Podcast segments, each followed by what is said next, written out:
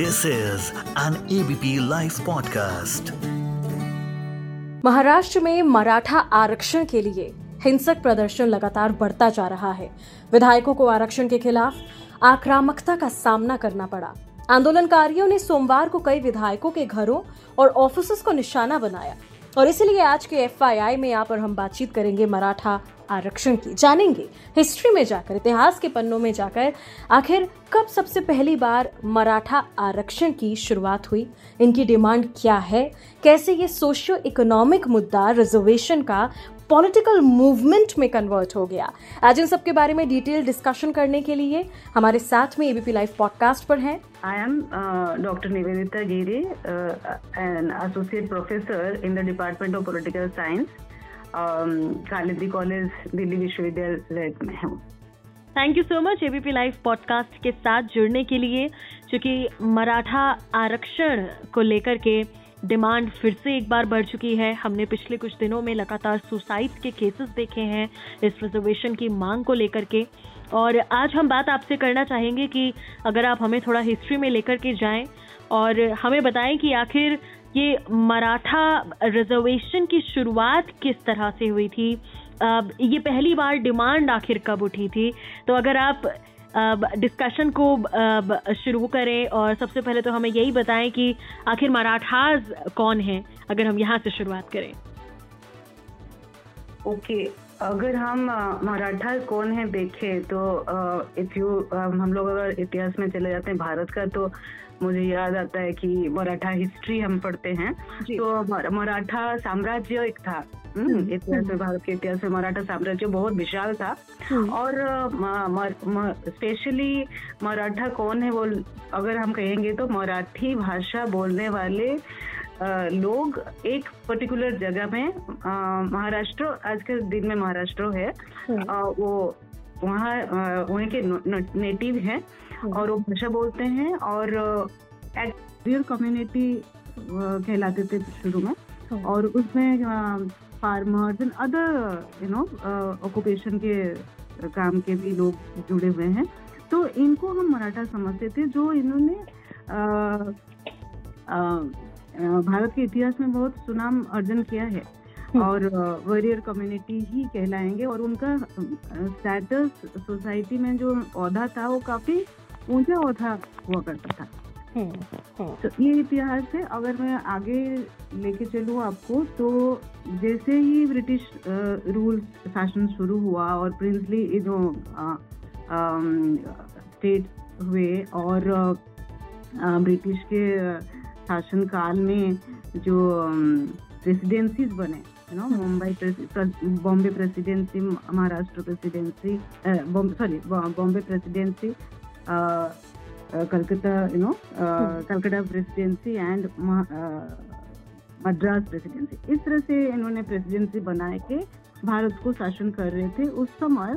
Obviously क्योंकि वो centre of concentration था ब्रिटिश uh, रूल uh, का एंड काफ़ी इन्हीं एरिया में थोड़ा ज़्यादा डेवलपमेंट हुआ uh, तो uh, इसी तरह से यू नो बॉम्बे प्रेसिडेंसी भी थोड़ा डेवलप हुआ ब्रिटिश टाइम में बिकॉज़ वो अपना उनका ब्रिटिशर्स uh, का अपना uh, निहित स्वार्थ था उसमें डेवलप करने का हाँ। क्योंकि समुद्र के किनारे इस तरह से वो हुआ और uh, जब भारत स्वतंत्र हुआ हाँ। तो बाय उस समय तो काफ़ी सारे लोग मतलब महाराष्ट्र में खाली महाराष्ट्र के लोग नहीं अदर अन्य राज्यों के लोग भी आके बसने लगे थे हम्म। और जब भारत स्वतंत्र हो गया और यूनियन ऑफ़ इंडिया बन गया एक एक भारत बन गया वन इंडिया वन कंट्री तो इक्वालिटी जैसे कहते हैं कि कोई भी कहाँ जाके रह सकता है एक्सेप्ट कश्मीर का इशू जो था उसको छोड़कर भारत में कहीं पर भी जाके कोई लोग रहेंगे इस तरह का महाराष्ट्र में भी पॉपुलेशन जो है लोक संख्या जो है बढ़ता गया मराठी स्पीकिंग ओरिजिनल लोगों के साथ साथ हाँ। दूसरे लोग भी आने लगे तो अगर हम मराठा कौन है आ, याद करें तो मराठी एक सॉन ऑफ़ द सॉइल करके थ्योरी है सिद्धांत माना जाता है हाँ। कि जहाँ जिस स्थान के वो वासी होंगे वहीं के प्लेस ऑफ़ बर्थ होगा उनका उस जगह में एक यू नो क्लेम होगा कि ये हमारा ज़मीन है ये हमारा जगह है। और इसमें हम जन्म हुए हैं और ये हमारे धरोहर है और इस जगह का जो रिस्पॉन्सिबिलिटी है हमारे उनके लिए भी उस जगह के लिए धरती के लिए रिस्पॉन्सिबिलिटी है।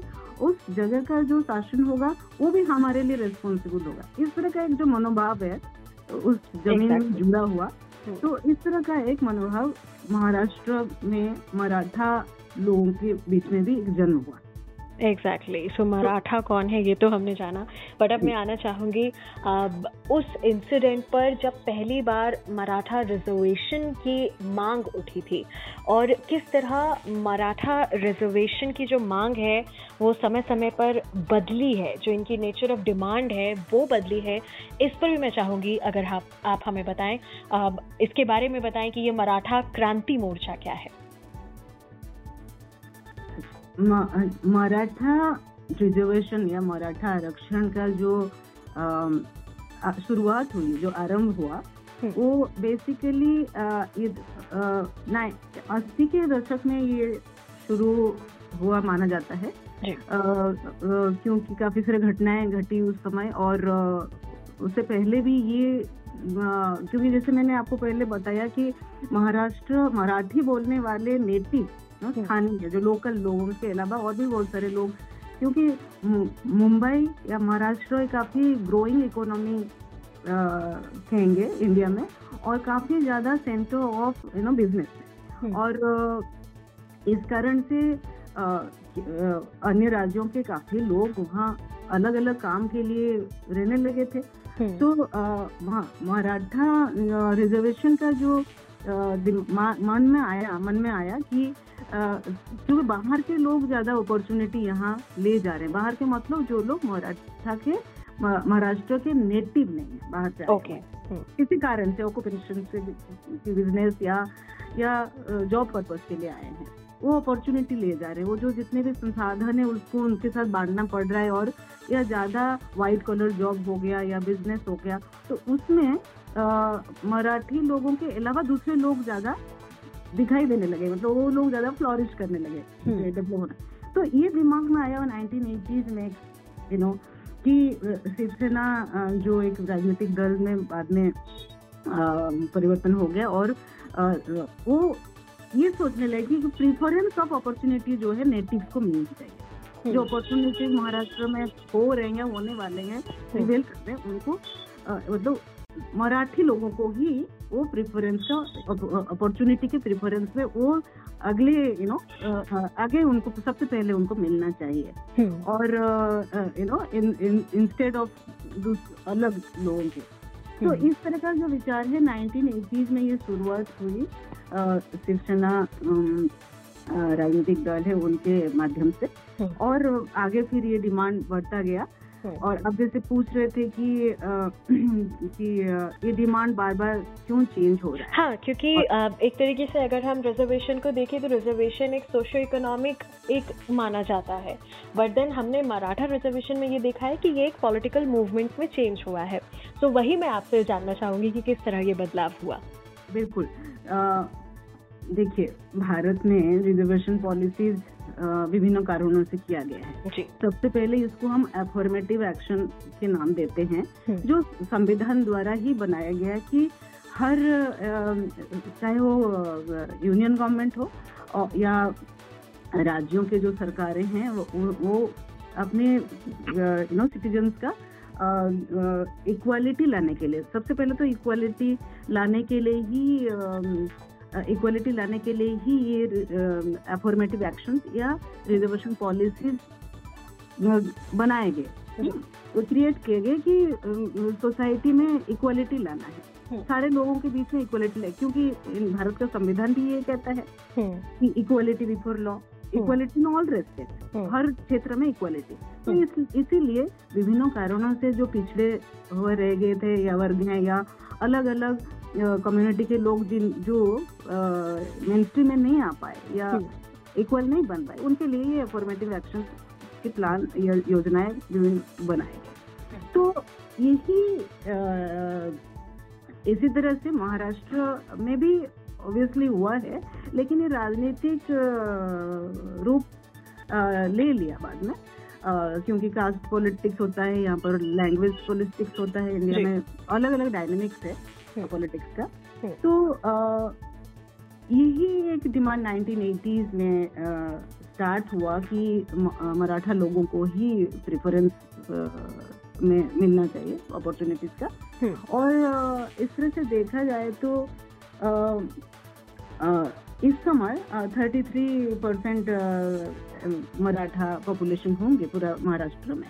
जो पूरा एक तिहाई you know one third of the population of Maharashtra hmm, तो ये अम, अ, सो ये जो डिमांड है ये डिमांड उसी समय से चलता है एटीज ऑनवर्ड एक मोमेंट टाइप का। हम्म, और अ, 2014 में यू नो अदर गवर्नमेंट तो इसको इतना कंसिडर नहीं कर रहे थे। हम्म, लेकिन 2014 का जो इलेक्शन हुआ असेंबली इलेक्शन उस समय ये लगा कि शायद मराठा रिजर्वेशन क्योंकि उससे पहले काफ़ी ज़्यादा हिंसात्मक रूप ले लिया था ये जो मूवमेंट हो रहे थे। ओके ओके मराठा रिजर्वेशन को लेके। तो और पॉलिटिक्स में इसका इन्फ्लुएंस डेफिनेटली रहता है। हम्म, अ, 2014 में फिर एक ऑर्डिनेंस पास होता है कि 16 परसेंट सिक्सटीन प्रतिशत सोलह प्रतिशत जो रिजर्वेशन है मराठा को दिया जाएगा हम्म, जॉब सेक्टर में और एजुकेशनल इंस्टीट्यूशन में। ओके तो इस तरह से पहली बार एक जो ऑर्डिनेंस डिक्लेयर किया गया ordinance you know hmm, 16 percent reservation to Maratha दिया गया। हम्म, उसके बाद अ, 2016 अ, जिस समय बीजेपी और शिवसेना का गठबंधन सरकार बना तो उस समय ये फिर से दो काफ़ी सारे ग्रुप्स हैं लेकिन दो इम्पोर्टेंट ग्रुप जो है मराठा क्रांति मोर्चा और एक सकल मराठा समाज। एक तरह यू नो इन्होंने इस जो मूवमेंट था कि ऑर्डिनेंस को पूरा एकदम एक ऑर्डिनेंस तो फिर शॉर्ट पीरियड ऑफ़ टाइम के लिए होता है तो उसको कानून में परिवर्तन करने के लिए दबाव यू नो डाला गया तो अल्टीमेटली 2018 में क्योंकि इस तरह का कानून बनाना एक भारत का संविधान के प्रति यू नो अब मानाना होगा मतलब उसको डिसरेस्पेक्ट uh, होगा। क्योंकि इक्वालिटी की बात होती है और आप यहाँ पर हम्म, यू नो मराठा भाषा बोलने वाले नेटिव लोगों को रिजर्वेशन देना ये मतलब संविधान के गैर कानूनी है संविधान का विरोध में है you know against the constitution शायद सुप्रीम कोर्ट ने भी मना किया था। Yes guess. मैं वहीं पर हम्म। पहुँच रही हूँ। हम्म, तो 2018 में जो सरकार थी उन्होंने क्या किया ये जो इस रिजर्वेशन को मराठा रिजर्वेशन ना करके इनको S C B C reservation के अंडर लाने की प्रक्रिया जारी किया जिसको हम कहते हैं socially economically backward class act hmm, 2018 में 2018 में हम्म, एस सी बी सी के अंडर मराठा रिजर्वेशन को लाया गया जी जी उस वो भी बहुत लोगों को मराठी लोगों को नेटिव लोगों को अच्छा नहीं लगा क्योंकि उनका कम्युनिटी जो है वो काफ़ी हाई स्टैंडर्ड का कम्युनिटी और अगर एस सी कम्युनिटी में आ जा रहे हैं तो वो। थोड़ा सा एक साइकोलॉजिकल। होता है हाउएवर जो भी है क्योंकि रिजर्वेशन मिलता है अपॉर्चुनिटीज़ अवेल करने के लिए। हम्म, तो ये एक हुआ। मेनली रिजर्वेशन को अगर हम देखें तो हमारी कंट्री में बैकवर्ड क्लासेस के लिए ही लाया गया था ताकि उनको अपलिफ्ट किया जा सके। बट देन वो उनको रास नहीं आया जो आप कह रहे हैं कि उन्हें उस ग्रुप में शामिल किया जाए। एक वो भी एक मानसिकता हुई एक भी वो भी हुई। हम्म, और वो स्पेशल मराठा चाह रहे थे। हम्म, और लेकिन ये कुछ तो एक कानूनी नाम देना पड़ेगा इसीलिए हम्म, socially economically backward class act 2018 Maharashtra के अंडर उनको लाया गया। बाद में कुछ अपील के द्वारा मतलब अपील हुआ मुंबई हाईकोर्ट में बॉम्बे हाईकोर्ट में और हम्म। 2019 में ये जो सोलह परसेंट रिजर्वेशन दिया गया था हम्म, ये सोलह परसेंट रिजर्वेशन को घटाकर उसको कम करके वो लगा कि ये प्रोपोर्शनेटली ठीक नहीं है। हम्म, हम्म, क्योंकि ऑलरेडी कुछ ओबीसी कम्युनिटी वहाँ पर एग्जिस्ट करते हैं। हम्म, तो मर, ये मराठा को मराठी मरा, मराठा मराठी नहीं कहूँगी मराठा को अगर हम एस देते हैं एक रिजर्वेशन सोलह प्रतिशत वो मतलब सही नहीं है मतलब अकॉर्डिंग टू दी स्टडी जो प्रोपोर्शनेट हिसाब से वो सही नहीं है तो मुंबई हाई कोर्ट में हाई कोर्ट ने 16 से उसको घटाकर 12 अ, प्रतिशत कर दिया एजुकेशन फ़ील्ड में और तेरह प्रतिशत उसने गवर्नमेंट सेक्टर जॉब में यू नो रिजर्वेशन के लिए रिकमेंड किया as per the you know hmm. Decision दिया हम्म। As per Maharashtra state backward class commission उससे पहले स्टेट बैकवर्ड क्लास कमीशन हर स्टेट में होता है। एक सेंटर में होता है और स्टेट में होते हैं। हम्म, उनकी रिकमेंडेशन के आधार पर हम्म, ये 16 से नीचे लाकर 12 परसेंट। एजुकेशन फ़ील्ड में और 13 percent in the field of government job ये कर दिया गया। जी जी। ये कर दिया गया। तो So, you know, this was also not satisfa- satisfactory for for people. Hmm, And uh, ये जो दो पार्टी का नाम लिया जा रहा है मराठा क्रांति मोर्चा और सकल मराठा सम, समाज और काफ़ी सारे पार्टीज़ हैं शिवसेना का भी नाम ले सकते हैं। तो ये पॉलिटिकल पार्टीज़ जो हैं और काफ़ी सारे ग्रुप्स हैं हम्म, लोगों का। तो वो uh, फिर सुप्रीम कोर्ट में भी पिटिशन दिया गया। तो सुप्रीम कोर्ट ने फिर अगेन वही 2018 में सुप्रीम कोर्ट कहता है कि शुरू में तो ये पिटिशन था कि 50 प्रतिशत से ऊपर जाना नहीं चाहिए कोई भी रिजर्वेशन जी। ठीक है? हम्म, फिर 2020 में सुप्रीम कोर्ट डिसाइड करता है और एपेक्स बॉडी है सुप्रीम कोर्ट डिसीज़न देते हैं हम्म, कि आर्टिकल 14 जो अ, है फोर्टीन आर्टिकल 14 संविधान भारत के संविधान में equality before law and you know state shall not deny equal protection to all people living इस तरह का जो हमारा आर्टिकल 14 है 14 हम्म, संविधान में है। हम्म, उसके अनुसार सुप्रीम कोर्ट मना कर देते हैं इसको और कहते हैं कि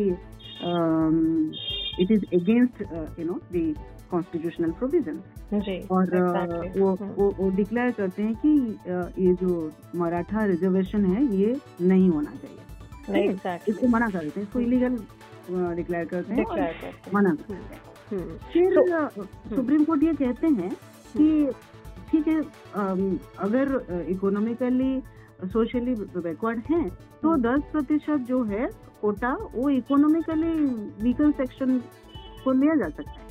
Okay E W S EWS quota तो ये जो मराठा अम, हैं इनको वो ई डब्ल्यू एस में ले लीजिए करके सजेशन या डिक्लेयर जो सुप्रीम कोर्ट का निर्णय आया। तो सो मराठा महाराष्ट्र गवर्नमेंट ने दस प्रतिशत ई डब्ल्यू एस जो है इकोनॉमिकली वीकर सेक्शन मराठा को दे दिया। ठीक है दे दिया। जी और ये कहा कि ये जो रिजर्वेशन इशू जब तक सॉल्व नहीं हो जाता है तब हम्म, तक हम इस तरह से हम्म, लागू कर सकते हैं। दस हम्म। प्रतिशत टेन परसेंट हम्म, मराठा को हम्म, Maratha reservation in the hmm. Economically weaker section category okay इस तरह का ये जो है इसका जो डिमांड है ये हम्म। बदलता गया है। ओके okay, और अब अगर हम सीधा करंट पर आए कि ये जो ई में लाने की बात कही गई कि भाई आप ई में ले लें अब करंट प्रोटेस्ट किस लिए हो रहा है जिसके लिए ये सुसाइड्स तक किए जा रहे हैं? अच्छा ये जो प्रोटेस्ट अभी इस समय जो हो रहे हैं हम्म। ये इस समय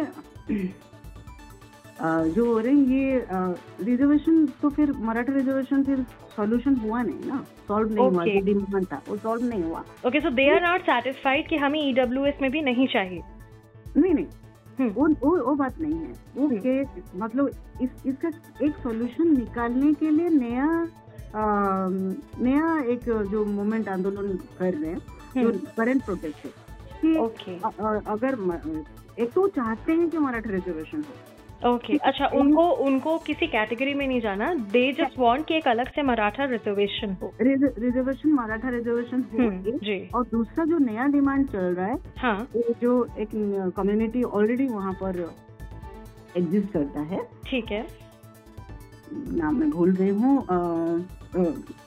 कुंडी कम्युनिटी ठीक है? वो भी मराठा ही है। कम्युनिटी जी कुंडी कम्युनिटी मराठा ही है। लेकिन कुंडी कम्युनिटी को ऑलरेडी पहले से ही उनके पास 1967 से हम्म, उनको reservation OBC other backward class reservation उनको मिला हुआ है। तो ओके जो नया नया डिमांड है हम्म, वो प्रेजेंटली वो कह रहे हैं कि मराठा को हम्म, सारे मराठों मराठे को हम्म, वो उस रिजर्वेशन के अंदर ले आते हैं। ओके ओके और, और कुनबी कम्युनिटी को जो सर्टिफिकेट मिला है ओबीसी हम्म, का हम्म। उसी तरह का सर्टिफिकेट उनको भी प्रोवाइड कर देते हैं।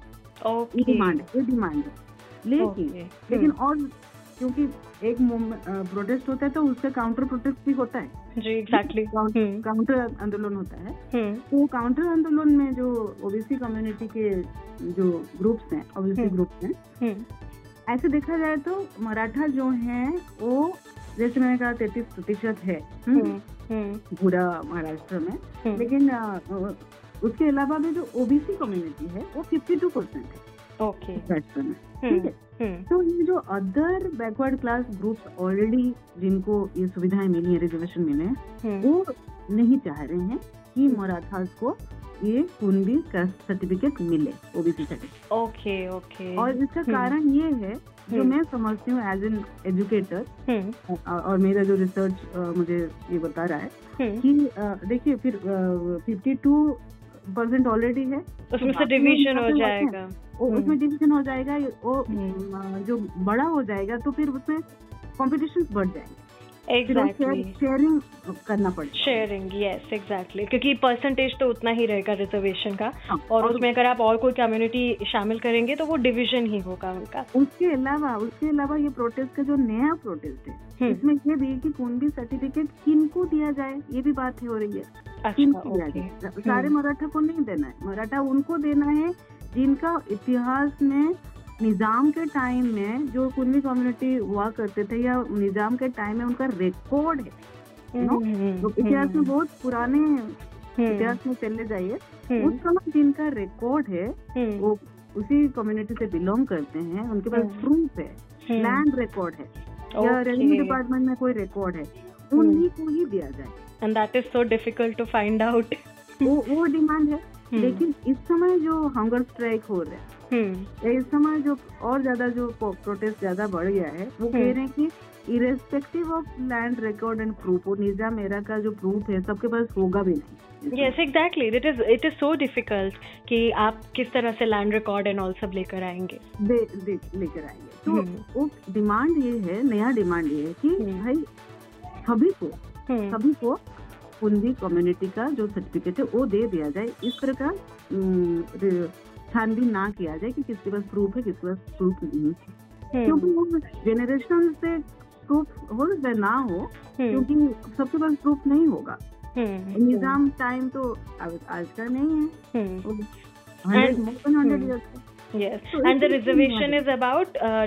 Reservation in in job and education in job and education specially you know government institution और मराठा का जो डिमांड है ये देखिए ये सोन ऑफ़ सॉइल जो जो साइकोलॉजी है ये हर स्टेट में है। कहेंगे हर हाँ, हर स्टेट में है क्योंकि हम्म, पहला दावा तो उन्हीं का ही होता है लेकिन ऑफिशियली फिर ये कॉन्स्टिट्यूशन के अकॉर्डिंग फिर ये it is not coming according to the constitution yes, exactly. Not coming according to the hmm. Constitution equality before law Hmm. उसको फिर आप डिसरेस्पेक्ट करेंगे Hmm. So, according to you, being an educator, what uh, what do you think is the solution to this issue? You see, uh, देखिए um, uh, it is not an uh, easy task to give a solution, you know, but Hmm. since it has been, you know, political uh, uh, agenda बन गया है काफ़ी सारे parties का Hmm. तो uh, जो solution होगा अब Hmm. uh, ये एस सी ही बेटर सोल्यूशन मुझे दिखाई देता है सोशल इकोनॉमिकली बैकवर्ड वो वो देख सकते हैं ई डब्ल्यू एस देख सकते हैं ये जो गवर्नमेंट ने किया है हम्म। लेकिन उसको कॉन्क्रीटली नहीं हो पाया है क्योंकि हम्म। डिमांड बदलता जा रहा है और अलग अलग स्टेज में अलग अलग टाइप का डिमांड हो रहा है लेकिन यही दो सोल्यूशन है ठीक ही मुझे लग रहा है और मतलब यू मीन टू से कि जो ऑलरेडी कैटेगरीज बनी है उन्हीं में ही प्रोवाइड किया जाए rather than creating any other special category for them. Yes yes तो जो जो अफर्मेटिव एक्शन है जो रिजर्वेशन पॉलिसीज़ इंडिया कॉन्स्टिट्यूशन के अनुसार जो आधार पर अपनाया गया है हम्म। उन्हीं के आधार पर ही रिजर्वेशन दिया जाए। ना कि ना कि you know son of the soil या मराठा रिजर्वेशन स्पेशली ऐसे हो हम्म, ये मैं- exactly. इस तरह का अगर डिमांड हो फुलफिल हो जाता है ये डिमांड तो ये तो पूरे देश में उठने लगेगा पूरे पूरे पूरे देश में बोडोलैंड शुरू हुआ था वो बहुत सारे स्टेट में फिर हम्म। इसी तरह का हम्म, हम्म। आंदोलन शुरू हो जाएँगे फिर हम्म, इंडिया जो यूनाइटेड नहीं कहलाएगा वो हम्म, फिर उससे भी मतलब देश के प्रति you know national hmm. Integration के प्रति जो है वो ठीक नहीं रहेगा थैंक यू सो मच हमारे साथ जुड़ने के लिए एबीपी लाइव पॉडकास्ट पर मैं मानसी हूँ आपके साथ this is an ABP live podcast.